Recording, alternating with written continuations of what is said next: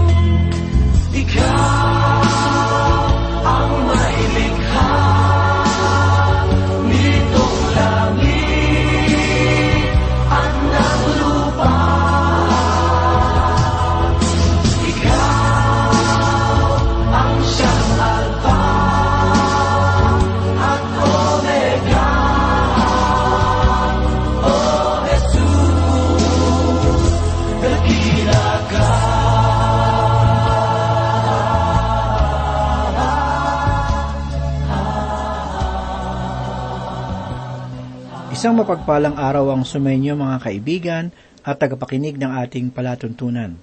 Nawa ay nasa mabuti kayong kalagayan at nakahandang pagpalain ng Diyos. Ako po si Pastor Dan Abangco. Samahan po ninyo ako at tayo ay matuto sa banal na salita ng Diyos. Para sa ating pambungad na panimula para sa aklat ng pahayag, aaminin kong ang aking kalooban ay napapalooban ng magkahalong takot at pananabik. Kung ikaw ay mahiling magbasa ng mga pangyayaring may kinalaman sa pagsusuri, marahil magagawa mong maihambing ang aklat ng pahayag sa kalagayang kailangang suriin. Isang pastor na mahilig sa mga aklat ng pagsusuri ng mga kaso ay minsay nagbabasa sa kanyang higaan tungkol sa dalawang magkasintahan. Sa kalagitnaan ng kwento ay nalagay ang babae sa kapahamakan at kinakailangang iligtas ng kanyang minamahal. Ngunit ang kalagayan ng panganib ay lubhang masalimuot, kung kaya't nahihirapan ang pastor na ito ay isipin kung paanong paraan magagawa ng lalaki na iligtas ang babae.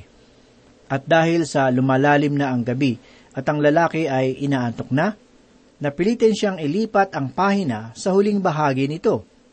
Gayon na lamang ang kanyang pagtataka ng kanyang mabasa na ang magkasintahan na ito ay mag-asawa na at mayroon ng anak. Sila ay nakatira na sa magarang bahay at nabubuhay ng masaya. Hindi maunawaan ng pastor kung paano ang nangyari. Sa madaling salita, naganap ang gayong magandang tagpo sapagkat nagawang mailigtas ng lalaki ang babae sa tiyak na kapahamakan. Ang hindi nga malaman ng pastor ay kung paanong paraan. Kaibigan, sa aking kamay ngayon ay mayroong akong aklat na tinatawag na banal na kasulatan. Sa aklat na ito ay mayroong ring aklat na tinatawag na pahayag. Ang aklat na ito ay nagtuturo sa akin kung paano magaganap ang katapusan ng daigdig. Sa totoo lang, sa tuwing pinagmamasdan ko ang kalagayan ng ating panahon, ako ay nagkakaroon ng pagkabahala.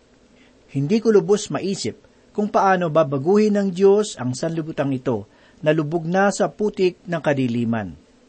Ngunit sa tuwing binabasa ko ang aklat ng pahayag, ako ay muling napapaalalahanan na mayroong magandang bukas sa pamamagitan ng kapangyarihan ng Panginoon. Maaaring sa panahong ito ay nagahari ang Diablo sa lahat ng panig ng daigdig. Maaaring siya ang humahawak ng lahat ng pamamahala sa sanlibutan. Gayunmay, patuloy pa rin ang aking pananalig na ang Diyos ay hindi kailanman nawala ng paghawak sa takbo ng sanlibutan. Nananalig ako ng taos puso sa aking puso na ilalagay niya sa tamang panahon ng kanyang anak na si Yesu Kristo upang maging hari ng buong sanlibutan. Ito ang pag-asa na aking masasabi para sa bawat mananampalatayang tumanggap sa Panginoong Hesus. Hindi tayo dapat mabahala sapagkat nariyan ang ating Diyos. Gagawin niyang mabuti ang lahat ng bagay sa kanyang panahon. Ito marahil ang dahilan kung bakit ang dalubhasang mag-aaral ng banal na kasulatan na si Calvin ay nagsabi, Mas nanaisin kong malugi at madaig sa panahong ito, kaysa sa magtagumpay ako ngayon, ngunit madaig naman sa piling ni Kristo. Kaibigan, nais kong sabihin sa iyo na ako ngayon ay nasa panig ng mga taong natatalo. Ngunit naniniwala akong sa huli ay magwawagi ako. Ang dahilan kung bakit nalalaman ko ang lahat ng ito ay dahil sa aklat ng pahayag. Ito ay aking binabasa at hangad kong sasamahan ninyo ako sa pagbabasa at pag-aaral nito. Tulad ng aking sinabi, ang pagbubulay ko para sa aklat ng pahayag ay mayroong pagkatakot. Ngunit hindi po ako natatakot sapagkat hindi ko alam ipaliwanag ang aklat ng pahayag, kundi una sa lahat, natatakot para sa mga taong walang sapat na kaalaman para sa aklat na ito. Atin pong tandaan na ang banal na kasulatan ay binubuo ng anim na po at anim na mga aklat. Ang aklat ng pahayag ang pinakahuli sa lahat ng aklat. Kaya naman kung nais nating maunawaan ang kabuuang mensahe nito, ay dapat mayroon tayong pagkakaunawa sa anim na po at limang mga aklat ng banal na kasulatan. Natatakot akong maligaw tayo ng ating sariling kuro-kuro sapagkat hindi natin nalalaman ang buong panukala ng Diyos sa pamamagitan ng kanyang salita. Ang ikalawang dahilan ng aking pagkatakot ay ang kasalukuyang kalagayan na mayroon tayo ngayon sa panahong ito. Hindi naman sa natatakot akong harapin ang mapanuya at mapag-alinlang ang isipan ng mga tao ngayon. Ang akin lang ay ang mundo na ating ginagalawan ay mayroong madilim at mahirap na kalagayan. Sa pamamagitan ng mga balita sa radyo at telebisyon, ay nalalaman natin ang patuloy at patuloy na pagbagsak ng mabuti at mahusay na pamumuno. Ito ay lantarang makikita sa bawat larangan ng buhay. Ito man ay politika, pamahalaan, agham, edukasyon, sandatahang lakas at mga libangan. At kung hindi nga magawang pamunuan at panghawakan ng mga tagapagturo ang kani-kanilang sariling mga paaralan, paano nga sila makapagbibigay ng mabubuting pinuno para sa hinaharap. Kahit nga ang industriya ay pinangungunahan ng mga mapagsamantala. Higit pa rito, ang mga tao ay nakikinig sa mga artista bilang saligan ng kanilang pamumuhay at kapasyahan. Nais kong basahin ang pahayag at pananaw ng mga marurunong na tao na nabubuhay sa kasaysayan tungkol sa ating panahon. Nais kong liwanagin na ang mga pananalitang aking babasahin ngayon ay hindi hango sa mga ministro, pastor o mga mangangaral ng banal na kasulatan. Ang mga pananalitang aking babasahin ay nagmula sa bibig ng mga taong nabuhay sa iba't ibang larangan at pag-aaral. Narito ang ilan sa mga dalubhasang ito, kasama ang kanilang mga pahayag. Si Dr. Urey, nakasama sa paggawa ng bomba atomika, ay nagsabi sa isang pahayagan, Ako ay natatakot at nais kong takutin rin kayo. Si Dr. John Mott, pagkatapos ng kanyang paglalakbay sa daigdig ay nagsabi, Ito ang pinakamapanganib na panahon sa lahat ng panahon. Kung aking iisipin ang kapahamakan ng sangkatauhan, ang katotohanan ito ay aking nararamdaman at nakikita.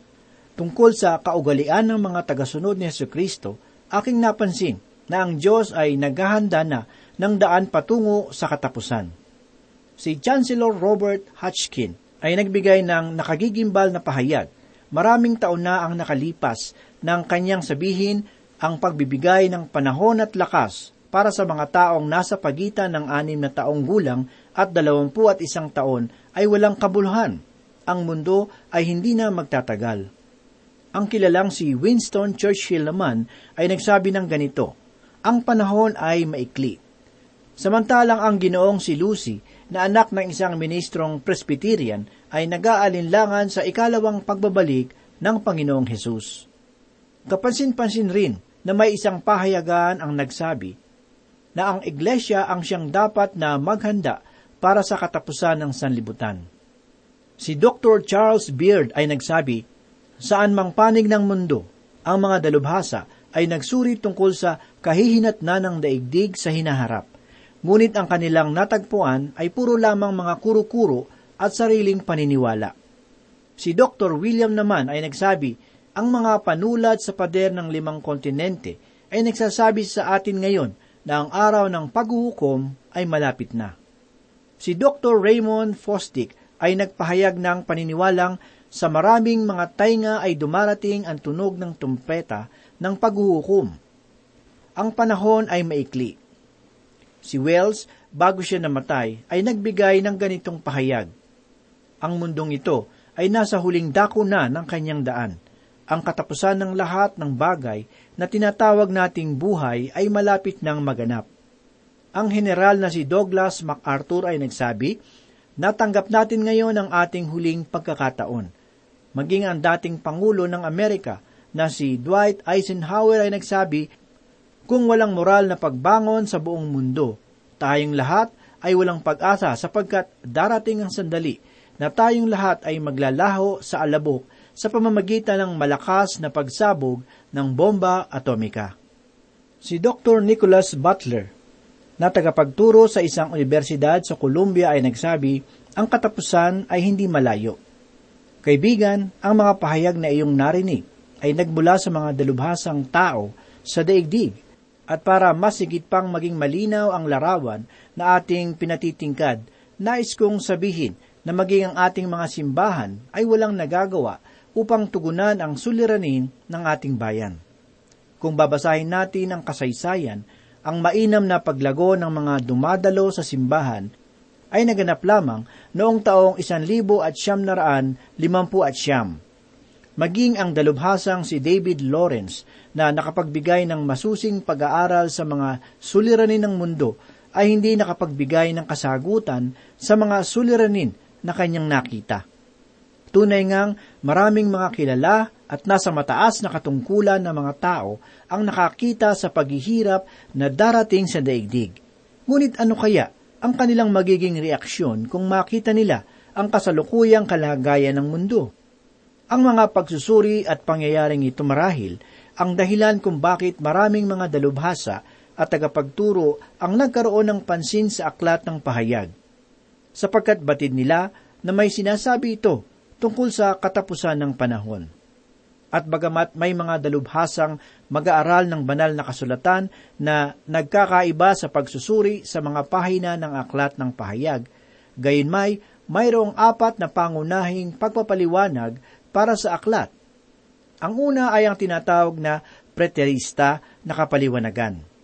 Ang pag-aaral na ito ay tungkol sa paniniwalang ang lahat sa aklat ng pahayag ay nagkaroon na ng katuparan sa nakaraan. Ito ay dahil sa ang mga pahayag na nilalaman nito ay may kinalaman lamang sa lokal na pinangyarihan noong panahon ni Apostol Juan, ni Emperador Nero at ni Domitian. Para sa paniniwalang ito, ang layunin ng aklat ng pahayag ay maghatid ng kaaliwan para sa inuusig na iglesia noong panahon na iyon. Ang mga larawan at sagisag na mababasa sa aklat ay paraan lamang ng pakikipag-ugnayan ng tanging mga mananampalataya lamang ang makakaunawa. Ako sa aking sarili ay naniniwala na ang aklat ng pahayag ay katatagpuan ng kaaliwan. Ngunit kung pangahawakan ko ang preterista na paniniwala, para bang inalis ko na rin ang aklat ng pahayag sa banal na kasulatan kung ito ay walang mensahe para sa ating panahon. Ang ikalawang teorya o pagpapaliwanag para sa aklat ng pahayag ay ang aspeto ng kasaysayan. Ang paniniwala na ito ay nagsasabi na ang katuparan ng aklat ng pahayag ay patuloy na nagaganap simula pa lamang sa panahon ni Apostol Juan hanggang sa kasulukuyang panahon. Ang teorya na ito ay mayroong kaunting bahid ng katotohanan. Gayunmay, hindi natin dapat ipagwalang bahala na ang aklat ng pahayag ay hindi lamang kasaysayan, kundi propesiya. Ang ikatlong teorya ng pagpapaliwanag ay tinatawag na kasaysayan at espiritual. Ang teoryang ito ay pagpapaunlad sa teorya ng kasaysayan na itinaguyod ni Sir William Ramsay. Ang teorya o paniniwalang ito ay nagsasabi na ang dalawang halimaw sa aklat ng pahayag ay sumasagisag sa imperyo at lalawigan ng Roma. Ang layunin ng aklat ay para magbigay ng lakas ng loob sa mga mananampalatayang dumaraan sa pag-uusig sa ilalim ng Roma. Sangayon kay Ramsey, ang aklat ng pahayag ay nagkaroon na ng maraming katuparan kung kaya't naglalaman na lamang ito ng espiritual na aral para sa iglesia sa panahong ito. Ang turo na ito ang siyang tinahak ng mga amillennialista. Ito ang grupo ng mga dalubhasang hindi naniniwala sa literal na pagtatatag ng kaharian ni Kristo sa daigdig. Ang samahan na ito ay naniniwala na ang aklat ng pahayag ay punong-puno ng mga sagisag at tanda. Maging sina Martin Luther at John Calvin ay ginawa nila ng sagisag na nagkaroon ng katuparan. Sa aking palagay, ang ganitong uri ng paniniwala at turo ay mapanira sa tunay na kalikasan at layunin ng aklat ng pahayag. Ang ikaapat na pagpapaliwanag para sa aklat ng pahayag ay tinatawag na futurista. Ito ang paniniwalang pinaniniwalaan ko at pinangahawakan ng mga pre-millennialista. Ang paniniwala at katuroang ito ay nagpapahayag na ang aklat ng pahayag ay isang propesiya. Ito ay nagsisimula sa kapahayagan ni Kristo bilang maluwalhating Panginoon. At pagkatapos nito, ay inihahatid sa atin ang kalagayan ng Iglesia at ang kasaysayan nito. At sa katapusan ng ikatlong kabanata, ay matatagpuan natin na ang Iglesia ay dinala sa kalangitan at naging kabiyak ng kordero. Ang Iglesia ay makakasama ni Kristo sa kanyang pagbabalik sa daigdig upang itatag ang kaharian ng langit. Ang kaharian na ito ay maghahari ng isang libong taon sa daigdig. At ang panahon na iyon ay magiging panahon ng pagsusuri, sapagkat sa katapusan ng panahong iyon ay pakakawalan si Satanas. Pagkatapos ito ay magkakaroon ng huli at malawakang paghihimagsik sa pangunguna ng Diablo. Ang paghihimagsik na ito ay pupugnawin ng kaluwalhatian ng anak ng Diyos at matapos nito ay magsisimula ang walang hanggang paghahari ng Diyos sa buong sanlilikha. Ito ang kabuoang larawan ng propesiya na nilalaman sa aklat ng pahayag. Ito ang katuroang aking pinangahawakan, kasama ng mga mangangaral, tagapagturo, at dalubhasang nananalig sa banal na kasulatan. Nakalulungkot isiping naglipa na ang mga taong nanlilibak sa teorya na ito. Hindi lamang nila pinabubulaanan ng turo na ito, kundi nagpapahayag rin ng mga masasakit na salita laban rito. Ngunit tungkol sa paniniwalang post-millennialismo, sinasabi nilang ang mundo raw ay magiging mabuti rin sa di kalaunan na magagawa raw ng iglesia na mahikayat ang sanlibutan sa Panginoong Hesus. Sangayon pa sa kanila, kung ang sanlibutan ay maayos ng naihanda ng iglesia para kay Kristo, doon lamang muling magbabalik ang Panginoon upang maghari sa buong mundo. Kaibigan, ang paniniwala at teorya na ito ay matagal nang nalibing sa kabiguan. Kahangalan na lamang ang paraan upang ang tao ay maniwala sa teorya na ito. Ngunit kung ating tatanungin ang mga naunang bayani ng pananampalataya, ano kaya ang kanilang sasabihin tungkol sa muling pagbabalik ni Kristo? Alam po ninyo, malugod ko pong sasabihin sa inyo ng mga mananampalataya noon ay hindi natutuon sa panahon ng matinding kapighatian. Hindi nga nila minamasdan ang milenyo, kundi siya na maghahari sa panahong iyon. Ang kanilang pansin at puso ay nakatuon kay Heso Kristo sa kanyang pagbabalik. Ito ang puso ng premillennialismo na katuruan, si Kristo na magbabalik. Hayaan po ninyong ibahagi ko sa inyo ang kaisipan at pahayag ng mga mananampalatayang nabuhay noong sinaunang iglesia. Pansinin natin kung anong paniniwala mayroon sila tungkol sa pagbabalik at paghahari ng Panginoong Hesus. Uunahin ko si Barnabas na kamanggagawa ni Apostol Pablo sa kanyang ministeryo. Ang sabi niya, ang tunay na sabat ay ang isang libong taong paghahari ni Kristo sa daigdig sa kanyang muling pagbabalik. Samantala, si Clemente, na kilalang obispo ng Roma noong ikasyam na po at anim na taon pagkatapos mamatay ni Kristo ay nagsabi, tayo nawa ay laging magkaroon ng pag-asa at paghihintay sa ating puso sa bawat oras tungkol sa pagtatatag ng kaharian ng Diyos sapagkat hindi natin nalalaman ang araw. Si Polycarp, na obispo ng Smyrna na sinunog ng buhay ay nagsabi, ibabangon niya tayo mula sa mga patay at tayo ay maghaharing kasama niya. Si Ignacio na obispo ng Antioca na sangayon kay Eusebius ay kahalili ni Apostol Pedro ay nagsabi ng ganito, Pagbulayan natin ang mga panahon at asahan natin siya. Si Papias na obispo ng Hierapolis na sangayon kay Ireneos ay nakita at napakinggan ang mga turo ni Apostol Juan ay nagsabi, magkakaroon ng isan libong taong paghahari si Kristo sa daigdig. Samantalang si Justin Martyr ay nagsabi, Ako at ang lahat ng mga tunay na nananampalataya ay nakakabatid na mayroong isang libong taong paghahari sa Jerusalem gaya ng sinabi ni na Isaias at Ezekiel. Sinabi naman ni Irenaeus na obispo ng Lions, si Jesus ay nangako na muli siyang iinom ng katas ng ubas sa kaharian ng kanyang ama. Ito ay magaganap lamang sa personal na pagtatatag ng kaharian ng langit dito sa lupa sa pamamagitan ng anak ng Diyos. Mula kay Tertulia ay ganito naman ang ating mapapakinggan. Tayo nga ay tunay na naniniwala at nagpapahayag na ang kaharian ng langit ay ipinangako na maitatag dito sa daigdig.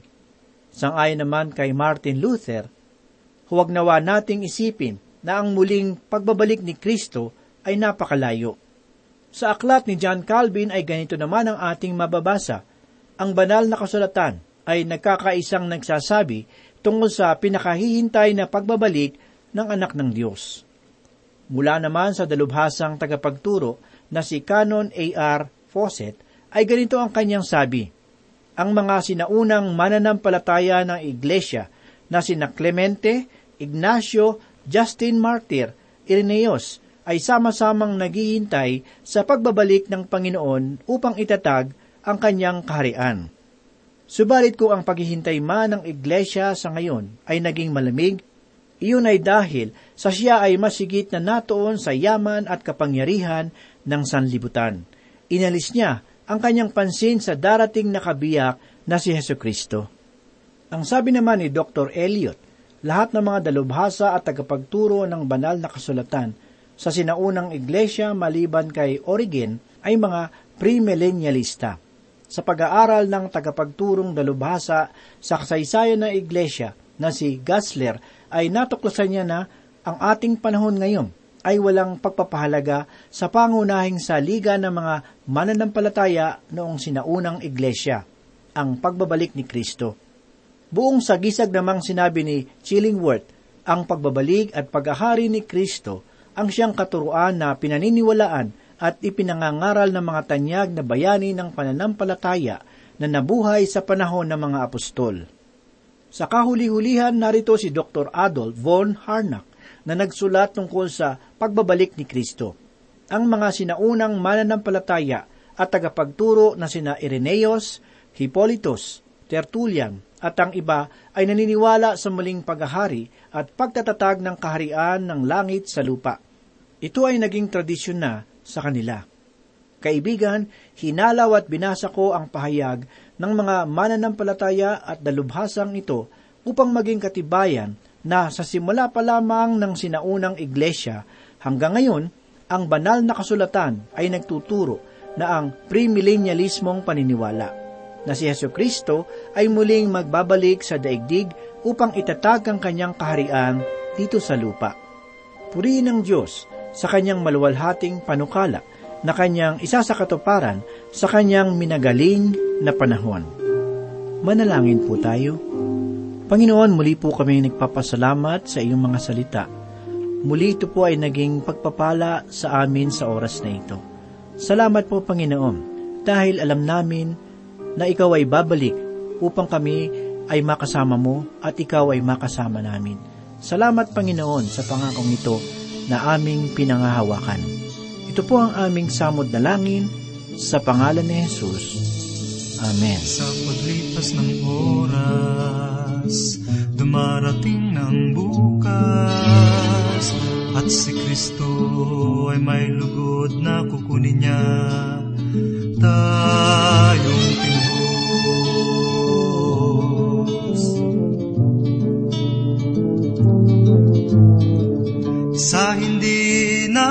naasahan magaganap ng tunay.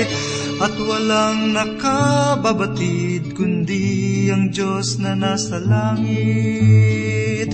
Babalik na muli siya sa pagtunog ng trumpeta Ang Panginoong Jesus na siya sa nagkasalay Nagpatawad at tumubos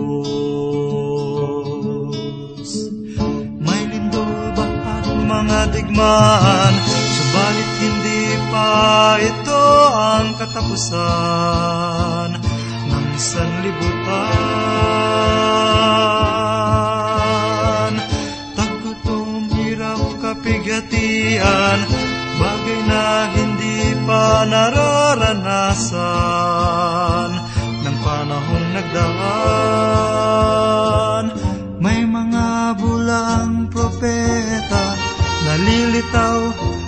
at ililigaw ang iba. Ilalayo sa Kanya. Babalik na muli siya sa pagtunog ng trumpeta.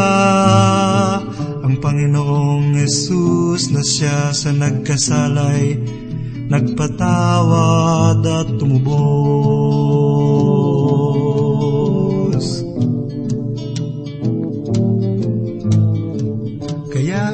pakaiisipin natin Ang lahat ng hirap ay daranasin. Ibig mang lumayo, limutin.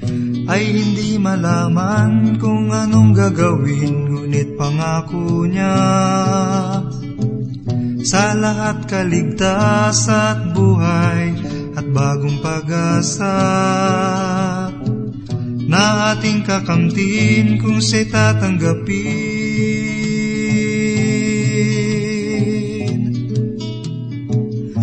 Kung siya'y tatanggapin.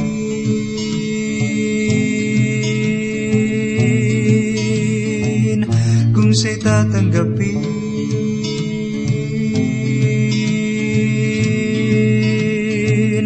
Kung siya'y tatanggapin.